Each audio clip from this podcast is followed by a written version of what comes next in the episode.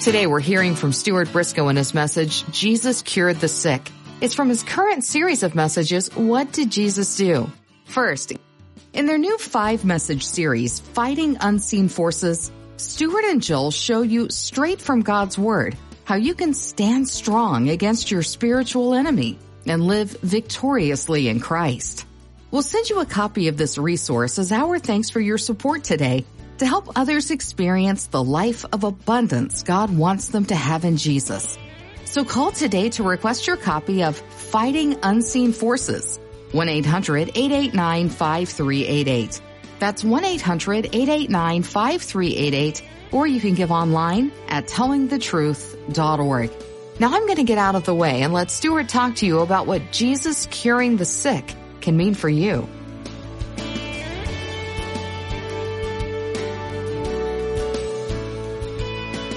Today we're going to look into Luke chapter 4. In Luke chapter 3, we have the account of Jesus being baptized, of the Holy Spirit descending upon him in bodily form.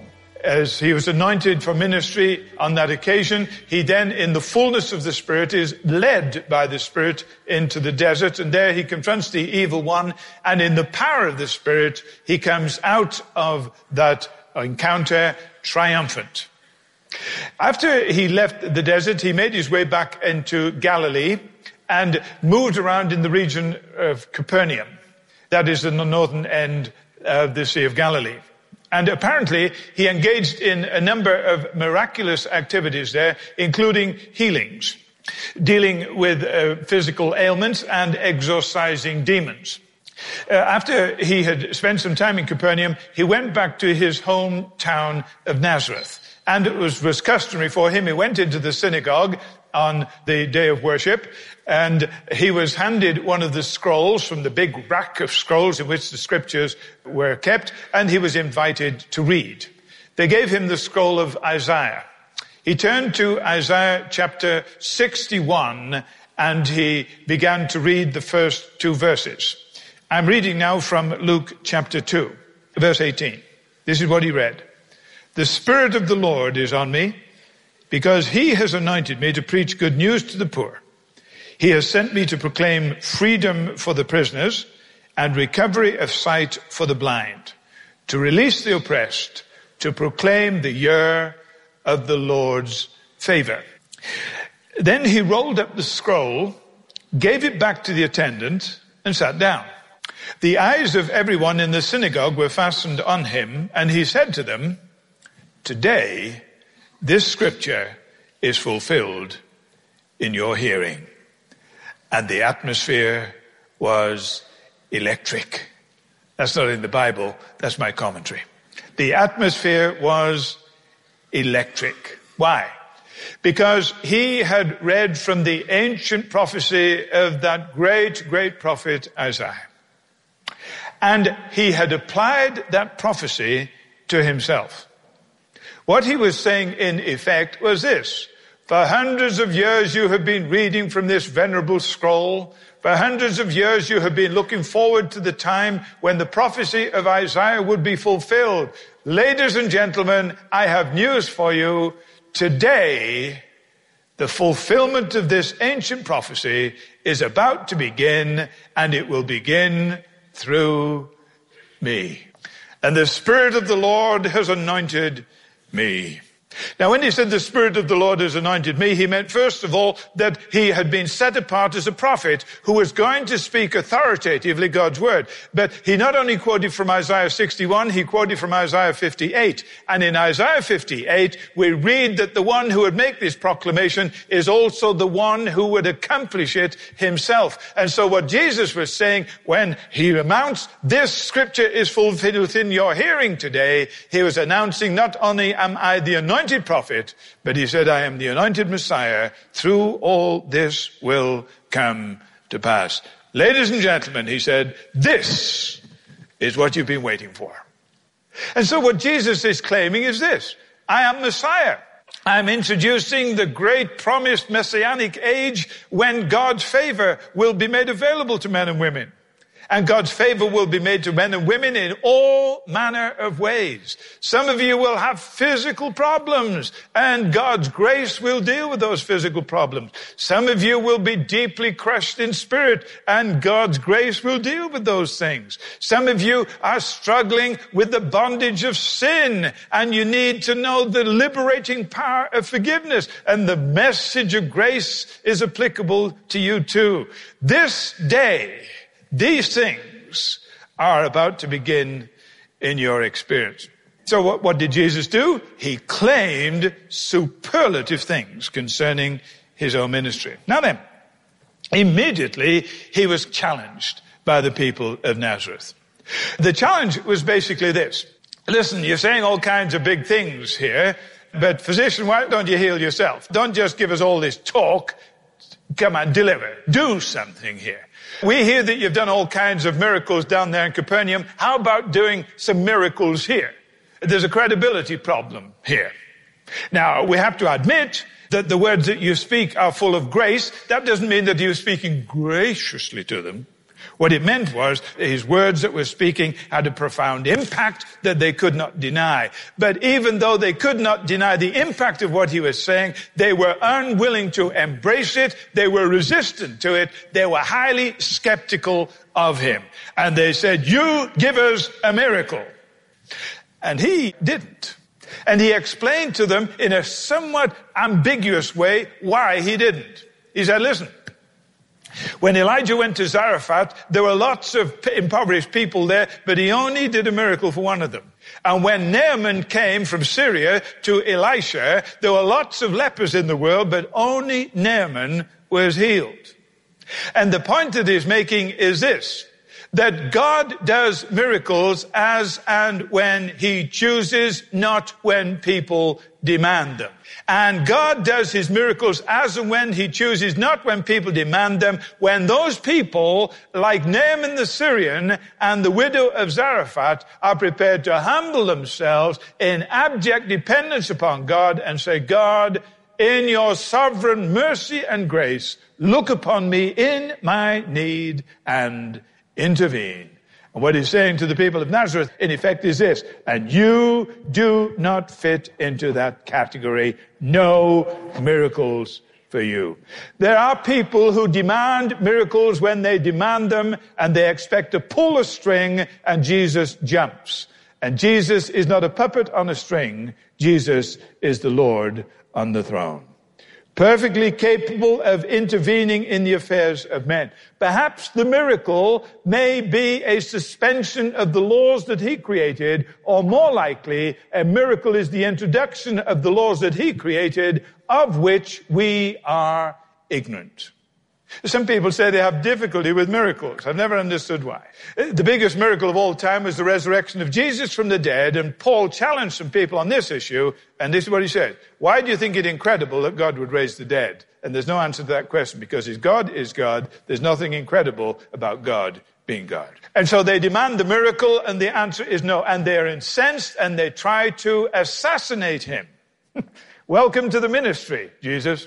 They try to throw him off a cliff. Now, if you go to the city of Nazareth, it's quite a booming city now, but there is one feature that is unmistakable. There is a steep incline and a precipitous cliff. And every time I've seen it, I thought to myself, I wonder if that's where they tried to kill him at the very beginning of his ministry.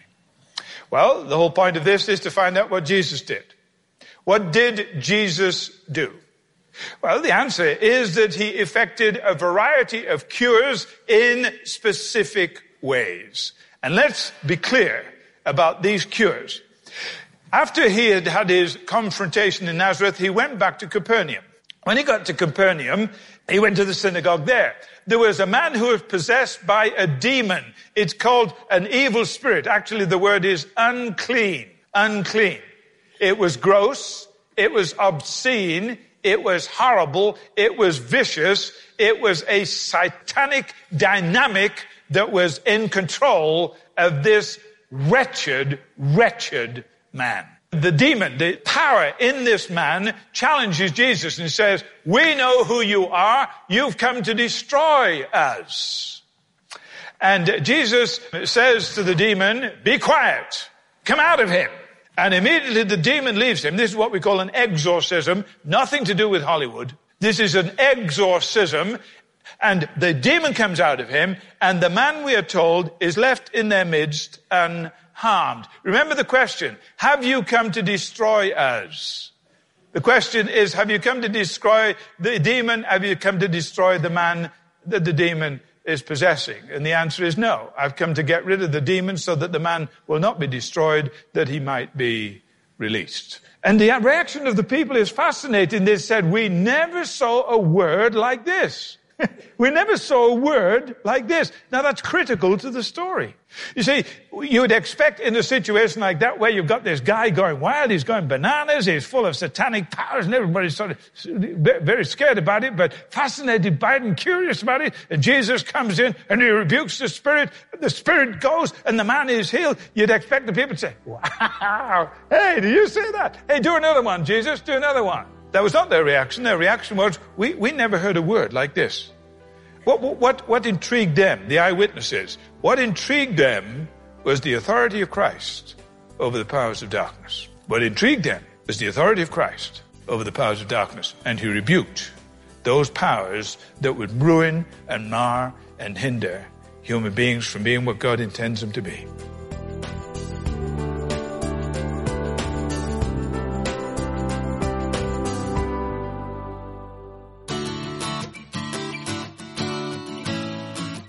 Keep listening because there's more to come from Stuart Briscoe, part of the teaching team that makes up Telling the Truth.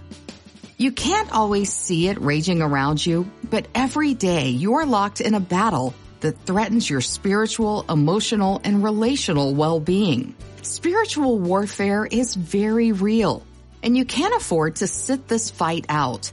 Your spiritual enemy will stop at nothing to keep you from experiencing the abundant and impactful life you're called to in Christ. But you can stand strong in Jesus and the power of His Spirit. And Stuart and Jill want to show you how, straight from God's Word, by sending you their new five message series, Fighting Unseen Forces. We'll send you this encouraging series as thanks for your gift to help people around the world hear the message of Jesus through broadcasts like this one today. Your gift of support helps Telling the Truth carry the message of God's love to people across the globe so they can experience life in Christ. Call today to request your copy of Fighting Unseen Forces when you give. 1-800-889-5388. That's 1-800-889-5388 or you can give online at tellingthetruth.org. Also, we want to let you know that after February 2nd, Telling the Truth will be moving off your local station. But you can still find the teaching you love from Stuart and Jill Briscoe at tellingthetruth.org, on the Telling the Truth app, or at oneplace.com. We trust you will connect with us there for 24-7 access to the Briscoe's great teaching. Here's Stuart again to talk to you more about Jesus curing the sick. What intrigued them was the authority of Christ over the powers of darkness. What intrigued them was the authority of Christ over the powers of darkness. And he rebuked those powers that would ruin and mar and hinder human beings from being what God intends them to be. What he's simply getting across is this. The kingdom has come and I am the king and I am in charge. And there is nothing that affects a human being physically, emotionally, spiritually, psychologically that I am not greater than, which is a dreadful sentence, but you get my drift. There is nothing in the whole of human experience over which I, as king of the kingdom, am not Lord and Master. That was his point. And as he engages in this mighty act of curing these people, exorcising the demons, the people begin to get the drift of what he's saying. And what he's saying in effect is this. I will engage in curing people, and I will engage in exorcising people, and I will engage in doing whatever is necessary for people to begin to grasp the fact that the kingdom is coming, that I am the king, and things are going to be different. This is the day of the Lord's favor. Now, what did Jesus do then? what Jesus did was simply this. He engaged in all kinds of activities in order that people's understanding of who he was and what he'd come to do might be sharpened in their thinking. So we ask the question, what did Jesus do? And part of the answer to the question, what did Jesus do, is this. He engaged in all kinds of activities that were part and parcel of the announcement, the proclamation of the day of grace and the coming of the kingdom. He engaged in all kinds of activities that were illustrative of deep spiritual realities. For that's what the signs were all about. When he opens the eyes of the blind man, it is in order that he might explain to them, I am the light of the world. When he raises Lazarus from the dead, it is in order that he might explain to them, I am the resurrection and the life. All that I am doing here in these miraculous events is illustrating the underlying spiritual things that you need to be concerned about. What else was Jesus doing? What else Jesus doing was very, very obvious. He was responding out of a heart of compassion with the deepest of human need. Let me suggest to you some things that Jesus would do and see if we can make application as to what we should do. And the first one that comes so loudly and clearly to me in this whole thing is this. That we should be looking at people as holistic entities. That we should recognize that people are physical, they are emotional, they are psychological, and they are spiritual. And these things are inextricably bound up in each other. Here's the second thing, I believe. The Lord Jesus was very, very careful to make sure that there was a definite equation between word and deed. When he engaged in the deed, it was in order that he might then demonstrate the power of the word. When he had something to say, he would then illustrate it in deed. He did not do the one without the other. What would Jesus do today? I believe he would treat people holistically, and I believe he would also make sure that there was a clear equation between word and deed. I also believe that an application of this is that we should be very, very careful that we do not affirm too much and deny too little, and deny too much and affirm too little. Now, if that sounds complicated, let me assure you it is. But you can chew on it. Don't gag on it, chew on it. It is possible for us to affirm too much and deny too little. It is possible for us to deny too much and affirm too little. Let me tell you the kind of extremes we get into. There are some people who will say categorically, the day of miracles is over. They're wrong. There are some people who will say God is in the healing business and he will heal everybody at any time under any circumstance. And if you are not healed, it is either because you've got a demon or it's sin or lack of faith. And they're wrong. And if we look at scripture holistically, we'll begin to discover that there were some situations where God did heal and there were some where he didn't heal. And that it is not necessarily a matter of faith, it is a matter of who you put your faith in. Some people have faith in faith. Some people fall in love with love. They're both equally nonsensical. Having faith in faith won't do anything for you. It's who you have your faith in that matters. And the one you have faith in is the sovereign Lord, who is the King of the kingdom, who is interested not just in fixing your immediate problem quickly and cheaply and painlessly, but a God who is interested in working in your life in order that the glory of the kingdom might be manifested.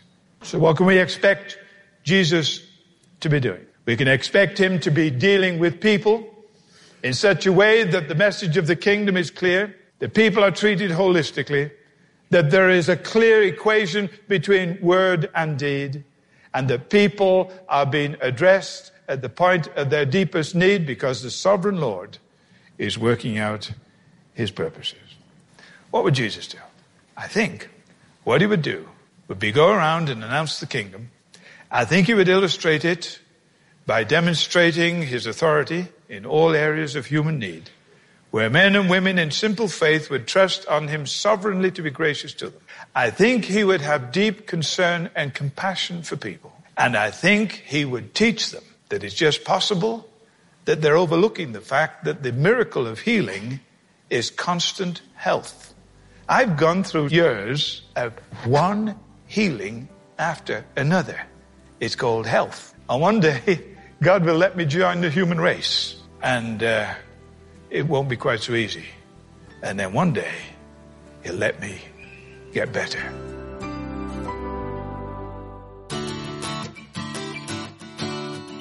Stuart returns with some closing thoughts in a moment. But first, between the pressures of paying bills, taking care of your family, and keeping up with a chaotic calendar, it's easy to feel outnumbered and overmatched. And those are just the visible challenges you face each day. The unseen forces of evil can make life seem even more overwhelming, threatening your spiritual, emotional, and relational well-being. But you're not without help and hope. And in their new five message series, Fighting Unseen Forces, Stuart and Jill Briscoe show you how you can live victoriously, knowing that with Christ and His Spirit, you're never alone.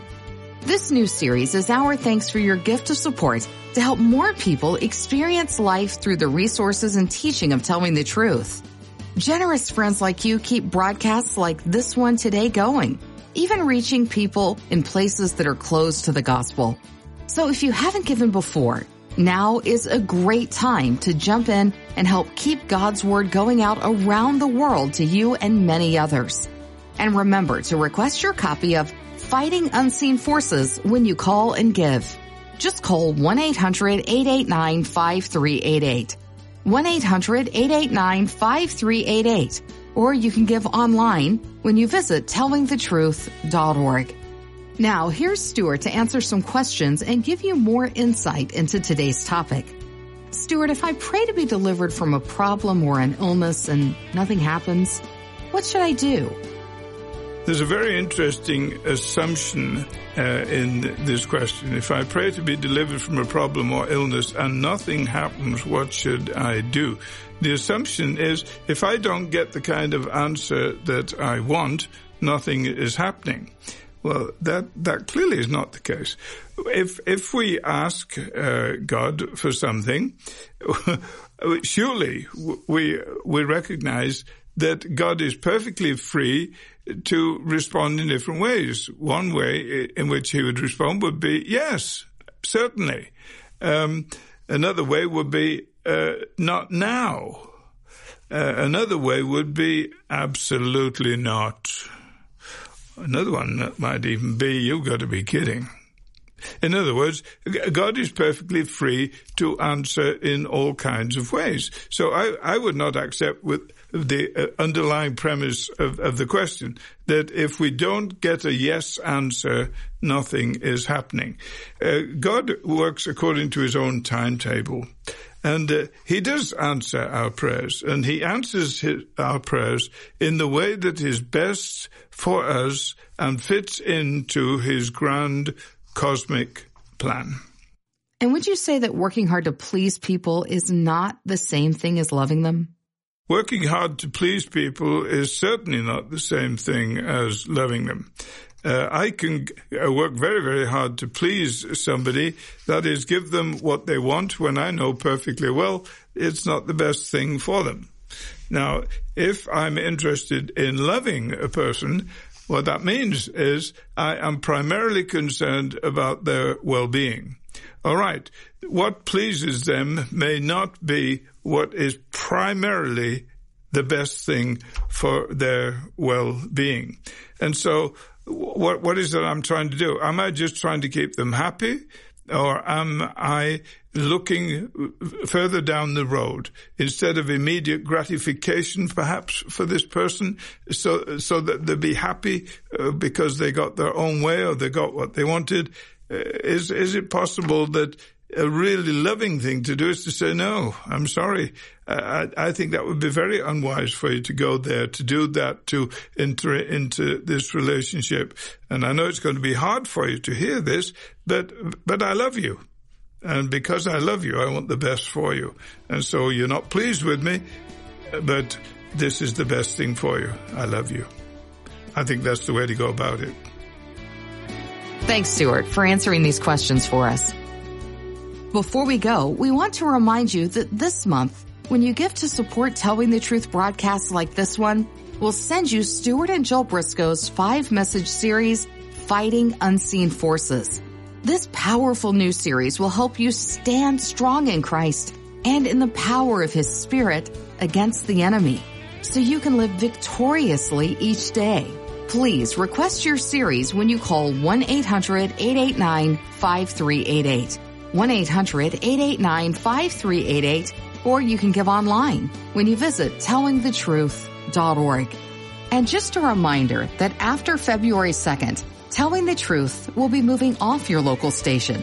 But you can still find the teaching you love from Stuart and Jill Briscoe at tellingthetruth.org, on the Telling the Truth app, or at oneplace.com.